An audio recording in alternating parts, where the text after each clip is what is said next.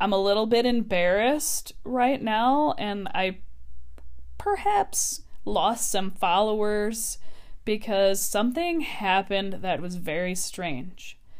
Um, I recorded the number five episode um, podcast, and it was about a couple of people who did nice things for me and my family that day and I recorded it before I went to sleep and I published it and I know that it was published because somebody reached out to me and referred to it and I was like sweet okay.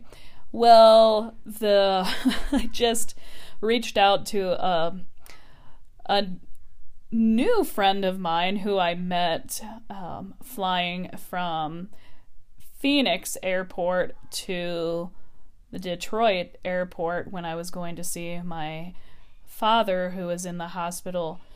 And I reached out to her, asked her how she was doing in a text, and she's like, I just listened to your latest podcast episode and it made my heart happy to hear the kids in the background and I was like, "Oh no what is she talking about? And I went back to the last episode, and what I published wasn't there, but in place of what I published was a recording that I did of the prophet and president of our church, Russell M. Nelson, speaking at the closing of our general conference.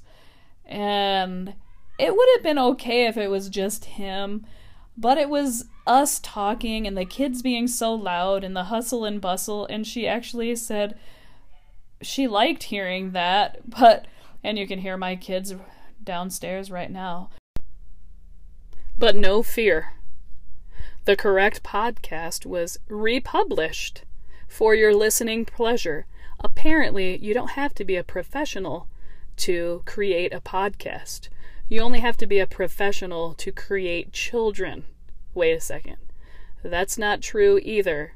But hey, I'm just a mom of eight children, and weird stuff happens apparently on my phone. So, hey, thank you for listening to the Grace Undeserved podcast. I look forward to recording another episode and getting it published soon, and hopefully, it will be the correct episode.